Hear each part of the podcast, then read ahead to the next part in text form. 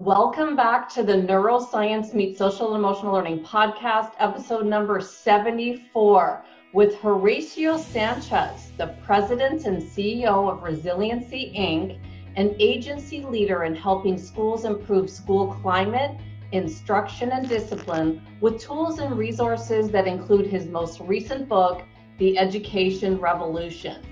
My name is Andrea Samadi. I'm a former educator who created this podcast to bring the most current neuroscience research along with high performing experts with specific strategies or ideas that you can implement immediately to take your results to the next level. Welcome, Horacio. It's such an honor to have you here today, especially knowing that one of our earliest episodes, it was actually episode three with Ron Hall from Valley Day School on launching your neuroeducational program features you in the YouTube video. And if anyone wants to go back and look, I highly recommend just going back and listening to Ron Hall's experience of how he discovered neuroeducation, where he says that within 10 minutes of Horacio's presentation, he saw his whole future in education change in front of his eyes. Welcome, Horacio. Uh, happy to be here. Happy to be here. Thanks so much. I want to just give a little bit more about your background because it is so vast in the field of neuroeducation, just so people can see where you've come from and where you're going with this. Horacio Sanchez is recognized as one of the nation's prominent experts on promoting students' resiliency and applying brain science to improve school outcomes. Horacio has been a leader, teacher, administrator, clinician, mental health director and consultant to the Department of Ed in North Carolina, Pennsylvania, and other states. His diverse education and background have helped him to merge research, science, and practice, which is why he's been so successful in this field of neuroeducation. His best selling book, The Education Revolution, published by Corwin Press, addresses the decline in empathy, increase in obesity that we're seeing with our youngsters today, and the impact of implicit bias on minority students. Welcome, Horacio. I have so many questions for you, and I hope we can get them all in. Hey, let's try. All right. Well, I love how you named your company Resiliency Inc., as the word resiliency is so important these days, especially in education as well as our home lives. Can you tell the story that I heard you tell on a podcast talking about how resiliency is built in a person? And I just loved how you talked about it. Can you explain how we build resilience? First, we probably should explain what resiliency is. Um, I find it's pretty misunderstood. Resiliency is a collection of protective factors that offset the risk that you have in your life. So it's kind of like not equal for everybody because if you have very little risk, it takes a little less to be resilient. But if you have a lot of risk, it takes a lot more protectives to offset the scale. You seem to begin to be at risk at three risk factors, and every risk factor after that, it gets really more severe. In North Carolina, we had a class action lawsuit group called William, and they were the upper two percentile of severity. They averaged 13 0.5 risk factors. Wow. It was like, which ones didn't they have? And, and resiliency is the ability to gain that so you could have good outcomes in your life. So you can't be resilient without having good outcomes. It means that you have overcome and you have good outcomes in your life. Now, um, up to the work that we began long ago when I was director of mental health in Wake County, all we knew was that people were some people were naturally resilient. So if you look at the world and the people who are at high risk 25% of that population that qualifies as high risk seem to be naturally resilient. So they get they overcome the risk in their lives. What we tried to do was to see if we could instill resiliency in people who were not naturally resilient because they were in mental health they're receiving services. They had complex issues. And we took the most severe class and tried to promote protective factors. Now, in all honesty, um, if you have 13.5 risk factors, you gaining a couple protective factors is not going to make a difference. It's going to take a little while to take hold. by the way, I did not know this. And so uh, on the route to the kids recovering and our approach being tested, we had a lot of stuff happen. We had a car blew up in the parking lot set by one of the kids that we got out of the hospital. We had a house set on fire. We had lots of crisis. And what we did was we tried to normalize it as best as possible. We took kids that didn't have homes and we put them in single family homes, not programmed, but the families were trained. And we told them build relationships and promote protective factors that are usually found in families. We assigned every kid with a mentor and we told them build relationships and promote any protective factor on the list that are proven protective factors. And then we had a crisis team, and the focus, focus of the crisis team was that if something happened, sweep in there, see what we could do to protect the relationships, and then get it back going again. And um, even when we hospitalized, we only hospitalized for 24 hours, used the dip motion. So they were only in the hospital 24 hours and mediated right back. And then we started to work on it. A few lessons we learned is um, we kind of suck at relationships. and so um, we had to try to teach people some of the elements of relationship, how to build it. And you think that's unusual, but I guess it shouldn't be shocking to us if you look at our marriage and divorce rates. We also have people who really don't maintain relationships well. There are lots of people who stop talking to family members because of one incident. So it wasn't surprising, but we had to learn that, and we also had to learn how to build protective factors. And something happened with one of our young ladies around year two, and she was the one who the relationships had taken hold for a while, and she had gained enough protective factors.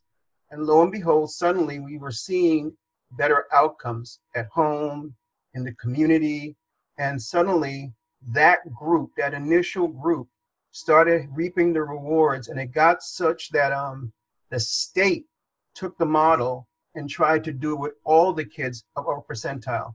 And the data was fairly consistent. If kids maintained relationships and gained enough protective factors, regardless of their presenting issues, they got better.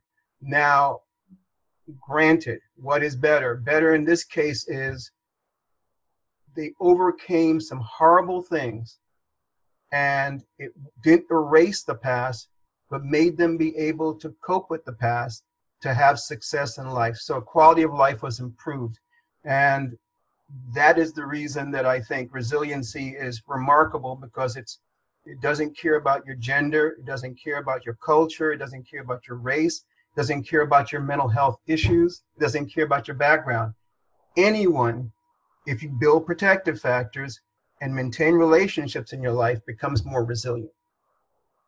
Can you name a couple of the protective factors? Like I, I clearly get the relationships to help through the, what were maybe two or three protective factors? Um, protective factors are kind of funny. Some you're born with, and, just like risk factors, some you're born with. So a protective factor that you're born with is you could be the firstborn. You can't undo it. Um, if you have easy temperament, it's a protective fact. Those are those are some of those you have them because of those kind of things.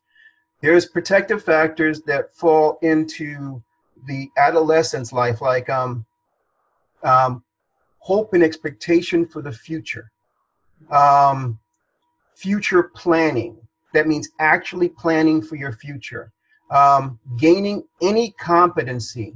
There are protective factors in the home, like um, knowing the whereabouts of your child, discipline with discussion, not punitive. Um, if you have uh, at least one parent that you perceive cares about you, there's actually some protective factors that are perceptual. Um, if you think one of your parents loves you, um, it seems to be, regardless what anybody else thinks, it bestows that protective on you. And then there's some protectives that are kind of pretty cool and different because um, having faith is actually a protective factor. Um, belonging to a community of faith is a protective factor. Um, so some beliefs having that stability seems to be protective factors. So there are some that you're born with, some you acquire, and some you acquire you can never lose, and some you acquire and can lose. Well, that's powerful to think about this and and how you're building this with students. I never thought about resiliency this deep. So thanks for, for that answer. Now, as I've been going into schools, I'm a former publishing rep. So I've actually visited, I'd say, more than 100. And you walk into a school, you can feel that climate when you open the door and you walk in, and sometimes in the parking lot. And we all know that feeling, and we know our students feel it. But how do you improve school climate, and what outcomes does the school typically see with your school climate improvement plan? Well, actually, we look at it, we approach it almost as a neuroscience approach, and we do we concentrate on three basic areas. One is homeostasis, and homeostasis is that range of chemical balance in which we perform optimally. Well, um, one of the things that requires for our homeostasis is predictability of our environment, safe and predictable environments. And if you start to think about schools, one of the trends that we see happening nationally is that schools are being built bigger. So now you have mm. kids who are walking in and they're instead of having to deal with 200 kids, you're asking them to deal with 2,000 kids or 1,000 kids. Now, think about your brain and how your brain processes and all what stimuli does to the human brain. Well, think about a school with a thousand kids. The bell rings, ding, a thousand kids rush into the hallway and they walk quietly in single file. No, they don't. They they do what kids do and they move around and they do all this stuff. For the kids who tend to have less chemical balance, the kids who have more emotional disorders, for the kids who are under more degrees of stress, that transition by itself can be so stimulating that it increases impulsivity or sometimes very adverse behavior. So we actually try to take schools to, first of all, ritualize that process by thinking about teaching what you want the students to do and making it as predictable as possible because if less things happen, those kind of places are better. So we start thinking about coming into school, transitions, lunch. Those are places where stimuli explodes. Mm-hmm. That's step one, because everything happens in a school climate. Safe, predictable climate is key. The second thing we look at is what is called social comfort. Um, once again, you're putting all of these kids, sometimes you have diverse socioeconomics, culture, races, all in one school, and you're dropping them in and saying, get along. And um, it doesn't necessarily work well for all kids. Yes, there, there are kids who can get along with everybody, but we are more designed to get along with people who are similar to us. Mm-hmm. And the diversity and the range can sometimes be overwhelming. We know some things about our amygdala, our emotional brain. And one of the things we know about the emotional brain is the moment we find that we have something in common with someone else, it relaxes the amygdala. Think about yourself. If you're if you're traveling, if I'm traveling and I have a Yankee T-shirt on, and the guy sits down next to me on the plane and he's a Yankee fan, you know exactly what's going to happen. Oh, I love the Yankees too, and immediately connection. Um, I, you find it all the time. You talk to someone, you have something in common, connection. Um, so we have the kids and the teachers do something right at the beginning of the year, a survey in which the students start to find out what they have in common. But that's not the only thing we do. We have them do activities that they can only accomplish by cooperating with each other. So we look at the the um, the list of commonalities, and the teacher makes groupings, and the t- students are grouped based on things they have in common, not that because of natural selection. And that group then has to perform an act that they can only do cooperating. Why do we do it that way? Why is it a physical action? It's embodied cognition. Embodied cognition tells us that we can teach a concept very quickly through a physical activity or through an action because our brains anchor abstract concepts to concrete things. So in the first three weeks of school, the teachers manipulated that list in a way that every child has cooperated with other students that they wouldn't have other worked with based on being grouped because they have something in common. And now, when those kids walk into the classroom, regardless of them having a natural attraction to the kids who are most like them, they feel a sense of comfort across the classroom because they know they all share something in common and they all can cooperate and get along with each other. And the last thing we do is we make sure that the students believe that they can be successful at school. And um, one of the three values of the amygdala safety, the need to be loved, and the need for success.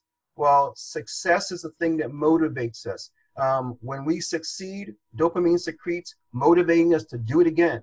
Well, a lot of kids struggle at school, and one of the things we want them to do is have the generalized skill sets that make them do better at all academic endeavors. So, for example, one of the things we have them do is a skill building activity or, or a skill building thing that's concrete that'll make them more successful at school is to improve their focus. And we picked focus because due to multitasking with technology, most students are struggling with focus. But you and I both know if you can improve your ability to focus, you learn better, you retain better, you perform better. So the teachers go through drills and they improve the students' focus periodically throughout the school year. And as the students' focus improves, so does their performance. Those are concrete skills, and we have a few of them that if we can get the students to build, they think, well, I can now do better at school. And those kind of the things we do to really try to improve school climate and overall student performance. Well, I love that you talked about finding a connection with the teacher and the student. Because I know that being in sales, so coming from a background of going into schools to go to the, the administrator's office, we were taught, you know, find something that you are you connect to with that person. And i would go far wrong if i was to mention a sports team. I, I would get the the sport wrongs but I could find a book and connect to a book on the administrator shelf and talk and know what books they're studying. But I never ever thought about teachers doing that with students. How, how powerful that could be that the student now has something in common. Oh, we go to the same church, or we, you know, uh, I think of all the schools that are most successful, they have that connection with that teacher. And I never thought about it that way and we try to make sure and we try to tell them it has to happen in the first couple of weeks of school because if you don't do it in the first couple of weeks of school the amygdala is attracted to itself and the kids will get into their own little pods. And you notice those and that's just natural attraction. You're attracted to you're attracted to. But the one thing people are not aware of is that when you get into your little groupings when stress enters the environment the amygdala is prone to become agitated to those who are least like us so if you have any stress in your environment, oftentimes if you don't have a level of comfort, you will see cliques agit- become agitated towards other cliques who are least like them. And you see it not only with students, you see it with teacher groupings. Mm-hmm. So if you get that level, level of comfort up front, you can avoid that separation that happens that often leads to a lot of other incidents like things like bullying.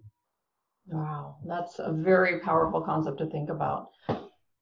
Now, Horacio, one of the motivators for me doing this work with social emotional learning and neuroscience, it actually began in the late 90s. And Columbine, that tragedy was a huge motivator for me personally to take action. Mm-hmm. With all of your knowledge with students with emotional disorders, why do you think that we have these incidents in the US? The human brain adapts to anything. I mean, people people can adopt adapt to some of the most terrible things in their life and the brain will tend not to have the same level of secretion after seeing it over and over again.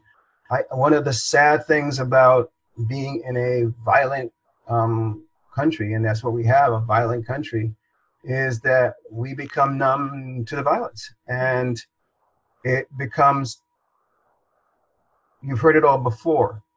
Here's the incident. Here's the initial response, then we tirade back down because it's happened and it will happen again. So I think we're to the place where we have become a violent nation that actually has learned to ignore it. And by the way, if you look at violent countries, that's exactly what people will tell you. They have become numb to the violence. Um, if you look at the countries that are have are really low in violence, if something happens, it seems like everything stops and the country goes into mourning and people are devastated. That's because it's an anomaly. Here, it's we're so bad. We try to tell people one of the ways to overcome violence is to be prepared for violence. Really, it's it's absurd. And the other thing I think we need to think about as schools, and we t- I tell administrators all the time, is that if you look at the profile of school shooters, it is not a difficult temperament kid who's aggressive and violent, who's out there getting all of your attention. It is usually the shy and anxious kid who's been the primary profile of a school shooter. Here's the problem administrators, teachers, students all focus on the popular kids or the aggressive kids and the kids that get all our attention. Oddity or being an outcast or being on the peripheral oftentimes in schools gets you completely ignored or victimized. And the fact that we tend not to be attracted to oddity, we don't tend to be compassionate towards it, means that those students can go through a fairly nondescript to a very abusive life at school. And we have studied and found out many times it is not even seen by folks because we tend to block out things or people who are less like us. And as a result, we ignore them. One of the things we try to tell them is all those outcasts, all the people who are on the peripheral, all the people who are targets for bullying, we need to create an environment where one, they feel a little bit more comfortable, two, that people are looking out for them and have compassion for them and if you set up that environment, these incidents will be less likely to occur. If you think about all those little dossiers left over from people who've committed it, was oftentimes of saying, This happened to me for so long, and no one said or saw anything. Well, we were there, but we didn't see. And I think when we become more sensitive and become on the lookout for it, we do a lot better job. That's so true. It's so true. And I think about even when I was in high school, we naturally did this. We didn't separate people. We we did have cliques, but we all got along. And I just go into schools these days and I just wish it was like how I experienced school, but it's not that way anymore. Like things change. Do you think it's technology that's made us all not aware of other people's feelings and emotions? What why are we here? Um okay, we, we have a perfect storm that happened. And I think um, we have had a drop in empathy mm-hmm. and we've become a more callous nation. We've become more callous and and children and adolescents seem more callous than ever. And that will have to do with um, a, a, a perfect storm of multiple things happening at the same time that produced it. Now, empathy we are born with a capacity for empathy but we're not born with empathy fully developed. Um, so for example empathy occurs when someone is, sees a person express an emotion nonverbal or by tonality that mirror neurons repeat in our brains that activate motor neurons so that we're almost experiencing what the other person is experiencing chemically.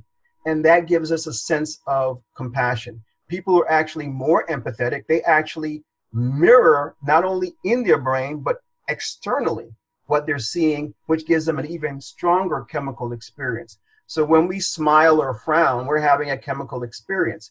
If our brains does it inside our brains because we see someone else do it, we share in the experience to a milder form. So one of the things we, we are naturally designed to do is to look at like facial expressions, but it's not fully developed. At age one, we notice now through fMRIs that babies recognize emotional shifts in caretaker. Mm-hmm. But it's not really high skilled. It seems to take a big leap in advancement around age 10 to 13. Right around the end of 13, kids are starting to get better at responding to the nonverbal um, emotional cue. because that's the nature of empathy. You're supposed to be responding, not just feeling, responding. I mean, if you see someone distressed, shouldn't you say, Can I help you? or Are you okay? Mm-hmm. Um, we hit a peak in our 20s from 23 onwards. Um, then we take a little bit of a dive in our 50s. We tend not to have as strong emotions to the chemistry. And then in our 60s, for some parts of the population, the ability to read drops. And that's why elderly people are victims of scams because they can't read the nonverbal intentions of people as well. So all of this is a, a, a whole growth pattern in, in how we read people and empathy. Well, think about it. For us to be empathetic, we have to one, observe, and two, process and understand it. Well, how do we get there? We get there by seeing people and engaging in people. Well, perfect storm. One, the speed of our lives. We are going so fast that we have very little time for things of noticing. Second thing that started to happen was we started to have a situation in which everything in our life is designed for instant, instant gratification. Well, instant gratification reduces that ability to wait, and that reducing that makes us more self centered. And then three, we had the issue of communication becoming from face to face or by phone, becoming texting being the number one form of communication. Now, texting has made our brains lazy. We no longer have to process anything, and it makes it easy, and we're finding kids are just avoiding it. Um, think about it this way there are times when you may not want to deal with your mom. Do you call her or do you text her? Texting is easy. You don't have to process her voice tone. You don't have to do anything. Just hearing her voice will alter your emotions and your brain is working. If we're talking face to face, guess what? My brain is working and your brain is working. Well, if we raising a generations of kids who are now avoiding actually doing that work, they one don't develop it and two tend to avoid it more. Well if you're not building empathy you're definitely losing empathy and we had ends up being more of a callous situation. That's why you're seeing kids who are not even high risk kids engage in pretty nasty behavior because we are less empathetic and empathetic empathy dropping is not just oh this is what they're saying that's been studied we've had a a direct pattern of drop in empathy for the last 30 years now. And it's becoming more severe as we become less able to engage. So, one of the things we try to tell kids is we're not trying to put technology away. That's, that's crazy.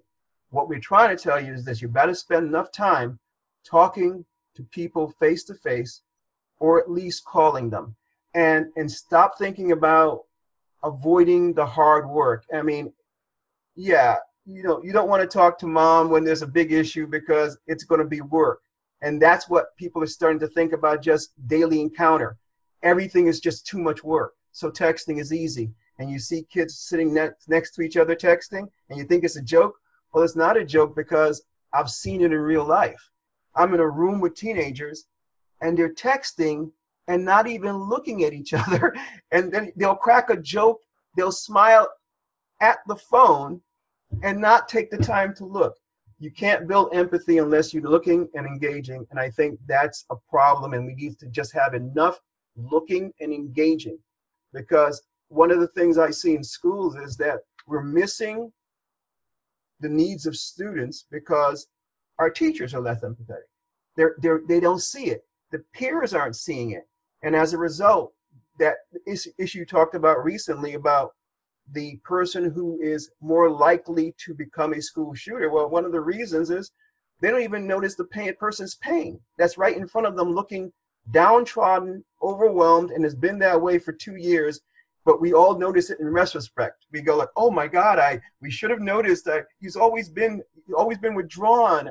It's kind of late then. I think um, improving the skill sets and we actually teach it because if we, if we teach students about what's happening in their brains and we teach them h- how these things occur and how we can improve it. Schools can have programs. You know that if you do acts of kindness, you can improve empathy response. If you so have them do some of those community programs, have them go serve, um, have them um, do meals, have them do for the community, have them do for other people. And those kinds of actions can bring them out of themselves and increase their empathy response. Love it, love it. And it just made me think when you were talking because we read so much uh, with our facial cues, with our tones of voice. And then what's going to happen when we're in schools now with masks, you know, and we're covered up? Like, what's going to happen to that? Now it's going to change and be different. We're not going to see and feel Not as really. much. I don't. I Oh, don't you think, think so. Um, if if you if you think about true empathy, empathy is face, hands, body, posture, tonality. All of them produce empathy. So, um, and believe me, we can tell a lot if you're smiling. You, your, your face could be covered. I can still tell you if you're smiling, but you'll still have your hands. You'll still have your body posture. You'll still have your tone of voice. If we've been, if we've been becoming empathetic people, it will make a difference. You will notice it. It'll read just fine. If you haven't been empathetic well to this point, it will make it tougher. Got it. Got it. That's lots to think about. And especially these days, Horacio, and it's so clear that students are not learning as much as they could or should be learning because of the fact they've been doing distance learning. Schools were out when they should have been in. It just is what it is. And parents are just not equipped to be teachers. And I'm really talking from the heart because I have a teaching degree and I still did not do a great job with with my girls at home trying to do work, balance work and homeschooling. It just uh, could have been better.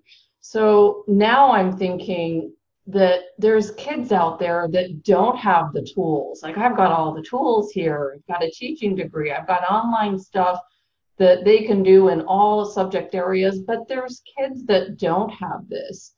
And so I'm thinking about with a sense of urgency the students of poverty who might be struggling these days with less instruction, not just what what I saw with my kids. So especially if parents are working and not focused on their children, how does culture and poverty impact an individual's perceptions, behaviors, and how they learn?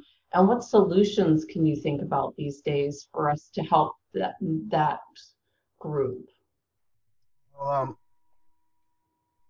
culture impacts how your brain processes.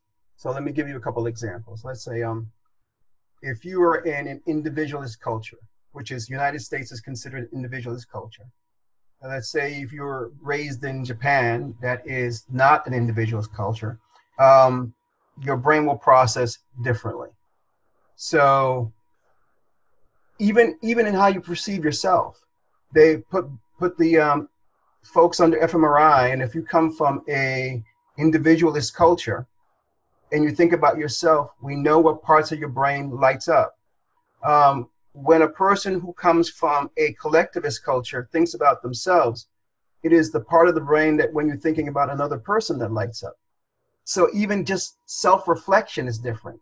But even how you approach problems or, or how you see things is different. If you put a picture in front of someone from a collectivist culture, they look at the picture as a whole, while someone from an individualist culture focuses on the center thing in the picture.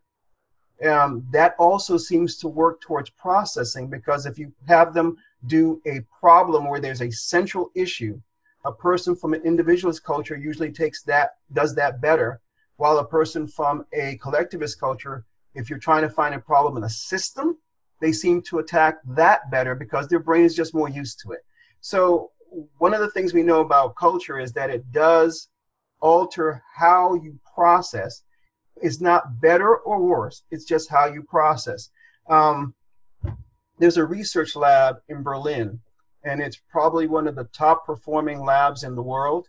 Um, it has gone out of its way to get researchers from every country gathered to one place, and they continuously publish more, get written in best papers, get the most grants, And one of the researchers wrote about their experience and basically he said this early in the process, when they were forced to work with people from all different countries, the people from similar countries had a similar approach. And when everybody else had different approaches, they thought they were inferior approaches. Then they started getting just used to the fact that they're, they're all trained the same way, but they just approach it differently. Then they started, instead of thinking what's better or worse, they started thinking about let's look at it from all these different ways. And guess what happened? They became better collectively. One of the things we know about the people who are the most dominant in any areas, they usually set what is considered to be normative. So if you think about education, the dominant country, the dominant um, people in our society set what education should be like, what the processes are appropriate, how it should be, and that's been the same now for since we started formal education. So one of the things we're trying to say is that people who would approach something different will struggle because of the way we have designed our education to be basically one way. And even with the modifications people think they're making, we still basically do education with how to approach it one way and and I think that's that creates some problems with culture and education.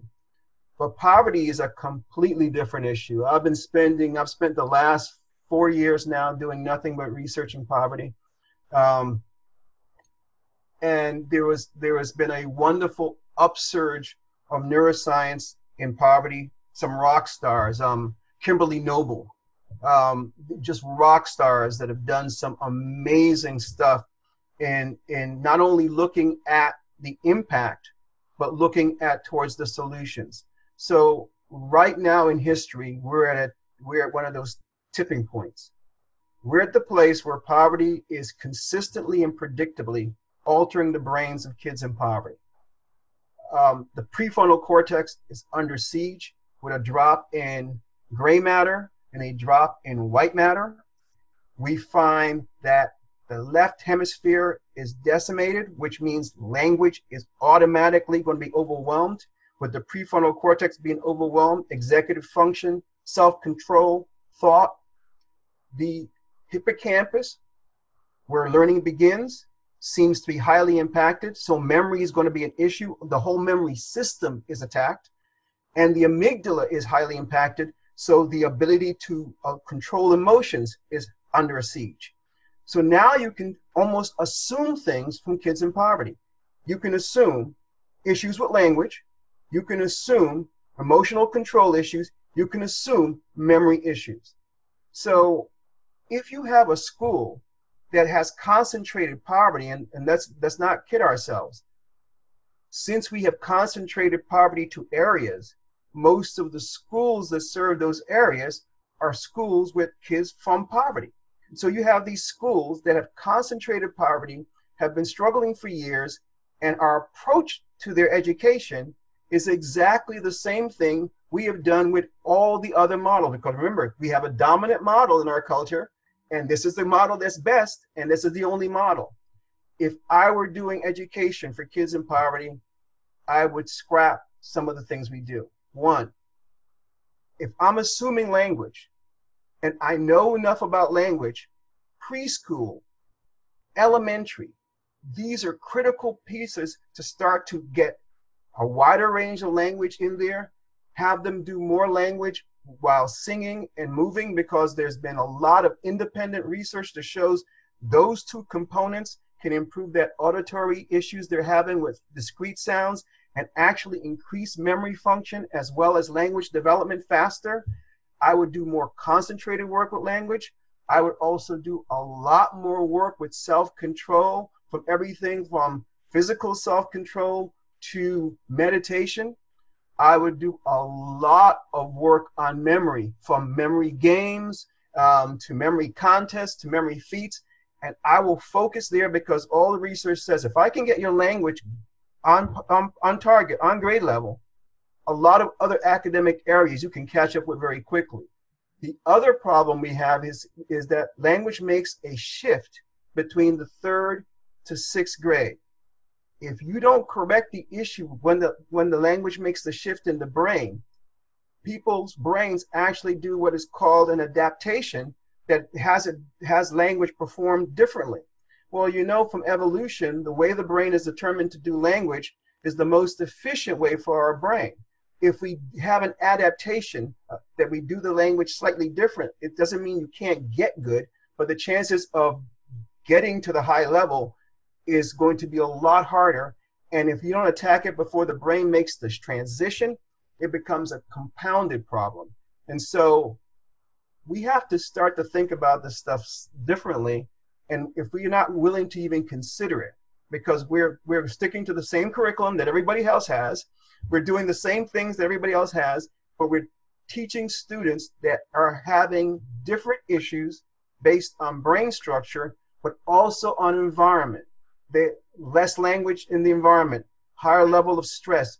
There's been studies now that show that by age two, cortisol levels are higher in infants in poverty homes, and that's regardless of if the home is structured and has nurturance. Mm-hmm. Just being in poverty increases cortisol. That's and you know what extended um, extended periods of cortisol does to the brain and the body. So we we are at a place where if we don't attack this differently, this will be the number one challenge for schools for the next 50 years. And if they don't approach it differently, all the research shows that every generation move in poverty is becoming more severe and it's not going to be a level playing field. And the other sad thing is that when you're saying poverty in the United States, you're having a, a, a high association because the two highest poverty groups is blacks and Hispanics. So basically, we're going to have the mixture of something called um, a poverty bias. And I, I, I, talked about, I'm talking about this in my next book, which is The Poverty Problem. And one of the things I am saying is that there is a new bias that's occurring. It's called the poverty bias we, if you think about what we assume about poverty, we assume poor academic performance, um, substance abuse issues, issues of emotional lack of emotional control, poor decision making. I can go on and on. We just assume that about the poor. Well, since we have such a high association of poverty to blacks, we, we, we're, we're already seeing that people think about a black student and subconsciously give them the attributes of poverty. And that is problematic because we have created a place where we've associated poverty to a, a group. And we've had that in the United States for so long that you see a black person, regardless of income, we subconsciously give them the attributes of poverty.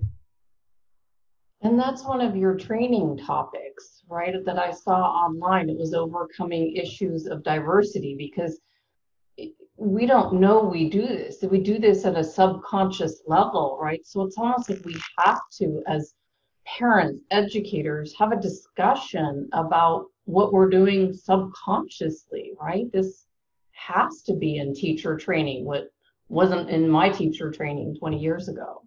Well, I, I think um, the the topic of implicit bias people are getting trained out the wazoo on. Harvard did a very good job of making everybody aware of bias, but we're aware of the outcomes of bias. We this is what bias is producing. This is what bias is causing. But what the training has failed to do is help people understand how bias occurs. And and that's problematic because if you don't know how it's happening, you cannot recognize it. And you said subconscious is completely accurate. Let's look. Um, when you notice subconsciously a facial expression, it happens between 50 and 200 milliseconds. There are 1,000 milliseconds in one second. If it happens at 2,000 milliseconds, guess what? It's completely subconscious. That means it happened, it influenced you, but you're completely unaware. Let's take something like tone of voice. Between 50 to 200 milliseconds, we identify emotion. That's the first thing we do when we hear a voice. After that, in the next 200 milliseconds, we identify what is called identifiers um, a person's gender, um, race, um, health. We even, uh, interesting work found that we even can guess with 90% accuracy from tonality their economic status. and so we, we guess a ton of things just from voice tone. Mm. So now we've done emotion, who they are, and then the last thing we do is to process words. So all these things have influenced us before we are even aware that we've been influenced. Now, people think when I have a strong opinion of someone, I've, I've, I've, I've I what's going on, but they don't think that even when they don't, they're making a formulation. And that is what's happening with subconscious bias. And therefore, most people are unaware it's happening. So you don't do anything that you're not aware of. When we did a lot of um, climate research for in large schools, which is years of studies where we're doing it in, in all these institutions within the district, and we're doing all the observations and we're studying it. Here's one of the things that shocked folks. From the greatest advocates to the kids to people who also shared the same race and culture, all the behaviors that we associated with bias were evident with everyone, regardless of race, culture. That means the people who thought they were the advocates for the kids had all the trimmings of bias because it was caused subconsciously. Recent research showed that if you actually are taught how the brain recognizes bias and learn all the way it actually occurs, the subconscious can become more conscious and then you start being able to recognize when it occurs but right now we have been talking about the outcomes of bias and everybody wants to sit down and talk about yes you have a bias against black males because they're uh, of aggression we have a bias towards females we are aware we have biases what we don't do well is explain how they occur and how we can retrain our brain to recognize it. Because the minute you know how it occurs, it's like your new car. You know that new car that you thought nobody else has, suddenly you're aware of it and you see it all the time? Yeah. Same thing will happen with the brain. Mm. The minute you know how it's happening, suddenly you start to see it. You start to see it in other people, but you also start to see it in yourself. Mm-hmm. And then you can do self correction. So, training, number one key for overcoming bias. And it's not training of what is implicit bias. It's actually how do we produce implicit bias. Oh, that's not the answer I thought I was going to get. That's deep. Thank you for that. Lots to think about. And I love how you're tying in the how the brain works to this because th- this is the key. This is what I think everyone finds so fascinating about this topic is that we're only discovering these things as we get more and more information about neuroscience. We can learn more about our behavior, I think is so powerful what you're doing there. From all your workshops that you've been doing, what obstacles do you see that might hold schools back from making progress with your programs? Like I know you've just touched on some with with the bias, but um, what are some key areas that schools should focus on so that they do see continual improvements? When we do um, climate assessments um, for years and years and years, um, anybody who's gone through the climate assessments with us will tell you they ask some really strange questions. and one of the reasons we ask so many strange questions is because we are trying to get to something that most people don't care about. We were trying to ascertain beliefs and values. And, and the reason we needed to ascertain beliefs and values is because of the way the brain filters. Um, people are under the delusion that all the information comes to your prefrontal cortex and you make a logical consideration. That's completely bogus. Um, information comes to your brain through your senses, is the only way we get it. Then it goes through your hippocampus, which is a sensory processor. Then it's filtered to the amygdala, which is your emotional brain, by the way, which holds your beliefs and values. And then it goes to your prefrontal cortex. Well, there's been lots of good research that shows this. If I tell you something that goes against your beliefs or values, if during while processing the information, if your amygdala has a certain level of reaction, by the time it gets to your prefrontal cortex, it's already been distorted and rejected. So we can't even logically consider it. So what happens with programs? Programs in schools are determined by does it align well to people's beliefs or values? And if you don't know what the staff's beliefs and values are, then you have no way of aligning which program will work at which school. And we find different programs can work different ways because people's beliefs and values. And oftentimes, if you have a school that's had a very stable staff, amygdala attraction means you oftentimes get a very similar profile to the people doing the hiring. And as a result, you often have very similar profiles and locations if it's been consistent over time. So beliefs and values are highly predictive of how well you do. Um, when we do our programs, one of the things we try to do is approach it through neuroscience this way, and we tell people you can validate this program through your own self. If it's based on neuroscience, everything we tell you should be true for you.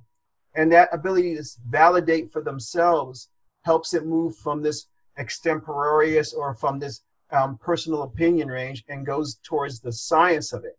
Once we have cognitive agreement, then we have the hard job of retraining behaviors.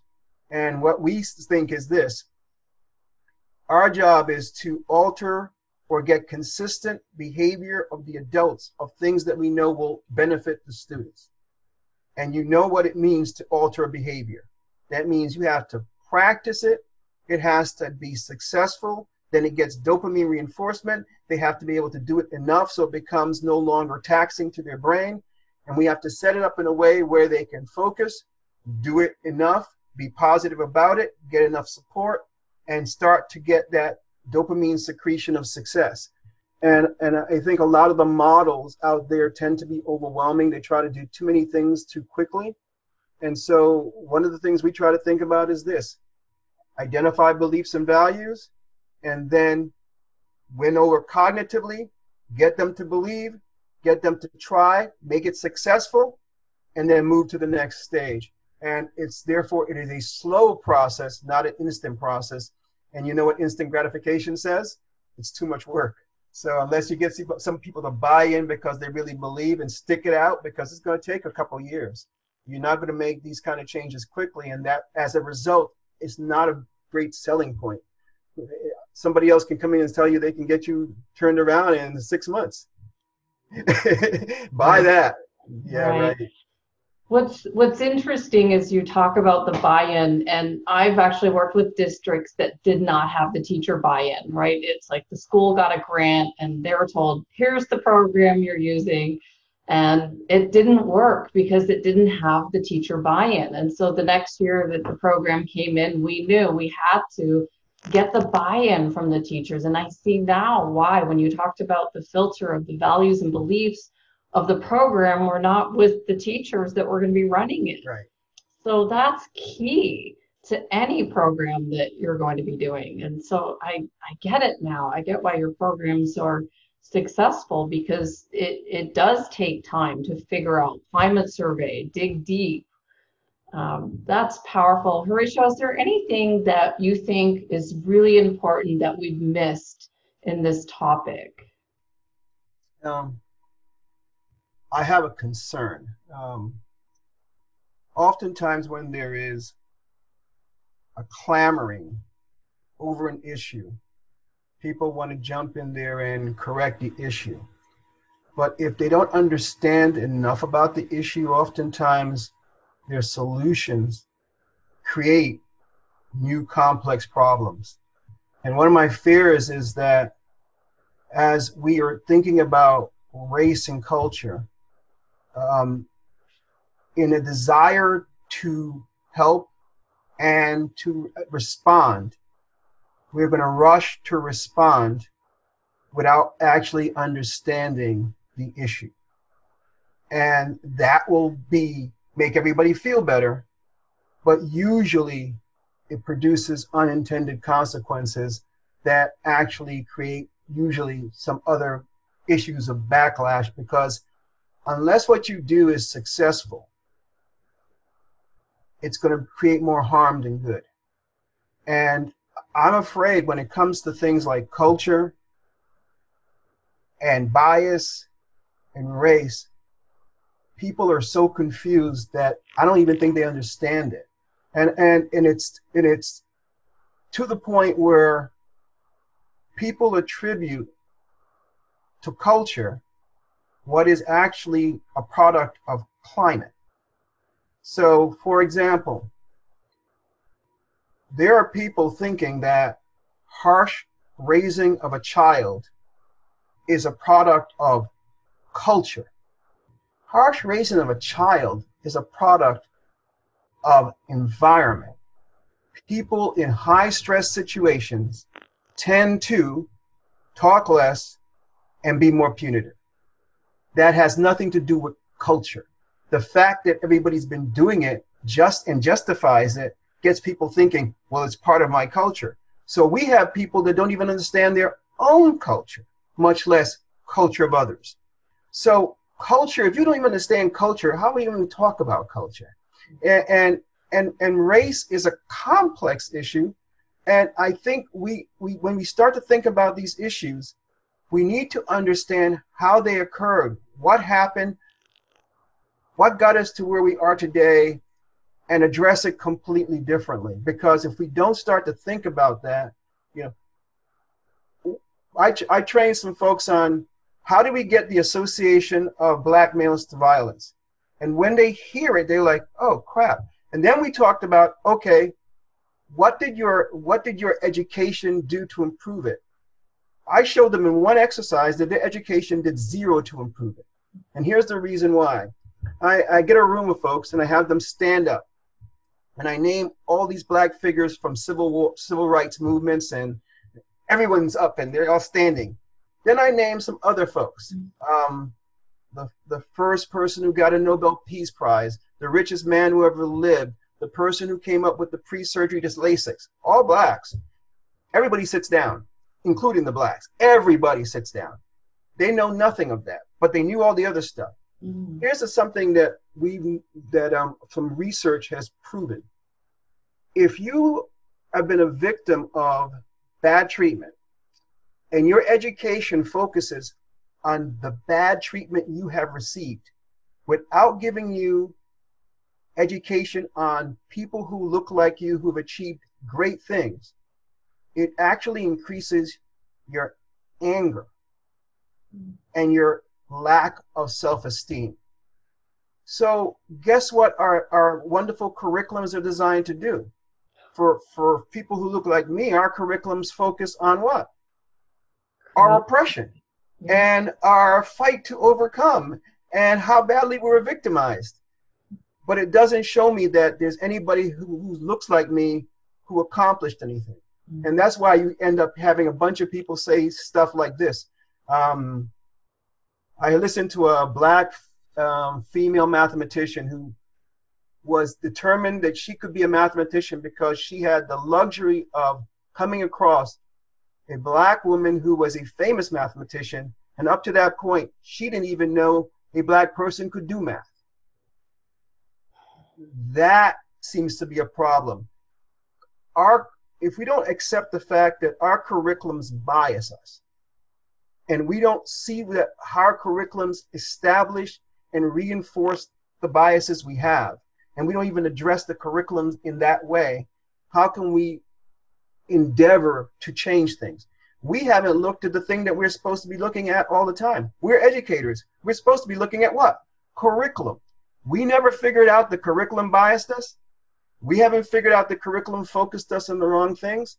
Um, so we didn't even fix the stuff that we are professionals in fixing. So now we're going to attack these other issues. You know what's going to happen? We're going to do it quickly, make ourselves feel good, and, and be victims of unintended consequence. Let's start with what we know. How about fixing the curriculum? Because our curriculums, in relation to people who are different than the majority, do all the same things focus on conflicts. If you look, look at the poor Native Americans, Look at what they learn at school. does the same thing. Doesn't doesn't address how I can have hope and expectation for the future, what I can achieve. And I'm not saying you don't need to study those other things. I'm saying they cannot be the only things you study. And I also don't think that you should have in your curriculum a designated time when you talk about people who are different because that for the human brain when you separate makes the amygdala actually more irritated mm-hmm. so it should be part of the curriculum interwoven not separate. And and those are things that i think we need to address and we should be able to address because those are concrete things that we have the power to do as educators. And I'm not certain everybody knows how to go about it because they are they're working from what the dominant model of the culture that says this is how we educate, this is what we it's good to learn, and these are the things that we should all learn regardless of who we are. Off my soapbox. No, it seems when when you're talking about the changes that that need to happen, I think about it when social emotional learning needed to be integrated into the curriculum. And how did they do that? Well, suddenly publishers start figuring out how they're going to change the, the core curriculum books and have maybe a growth mindset box into the curriculum. So that's what I see needs to happen from the publisher point of view, coming from a publishing background. Like the, the textbooks that are going into the classrooms need to address it embedded in the textbook like right. they're doing with social emotional skills now. They're embedding it. In. And I, I, but think about the bad side of, of when we did that. I remember we opened the doors and let them all in, but we were so so ill prepared that we we had people's anticipated bad outcome initially happen. We let them in and they struggled. Well, of course you let them in and you struggle because you didn't have everything prepared for them to be successful. And that's what happens when I think we want to do the right thing, but we don't know how to go about it. And so um, I, I, think we can be more, we can be successful in doing the right thing. We just need to know what should be the best thing to do, and we need to base it more on on science. Uh, and I think when we start to think about who we are, here is my take-home message 98.9% of us is exactly the same. All the all the rest of it accounts for all our variances. And we've created a world in which 90% of people choose to focus on what? 1.2% of the variance. I, I choose to focus on the 98.8 because guess what? at a genome level, at a DNA level, guess what we are? The friggin' same. Exactly. Exactly. Horacio, thank you so much for this. You've made me think in ways that I didn't even think I was going to think. And I'm looking at the poster behind you, and does it say Think Change on your wall? Yeah, it says Think Change. Oh, wow. This it's it's been a deep and powerful interview.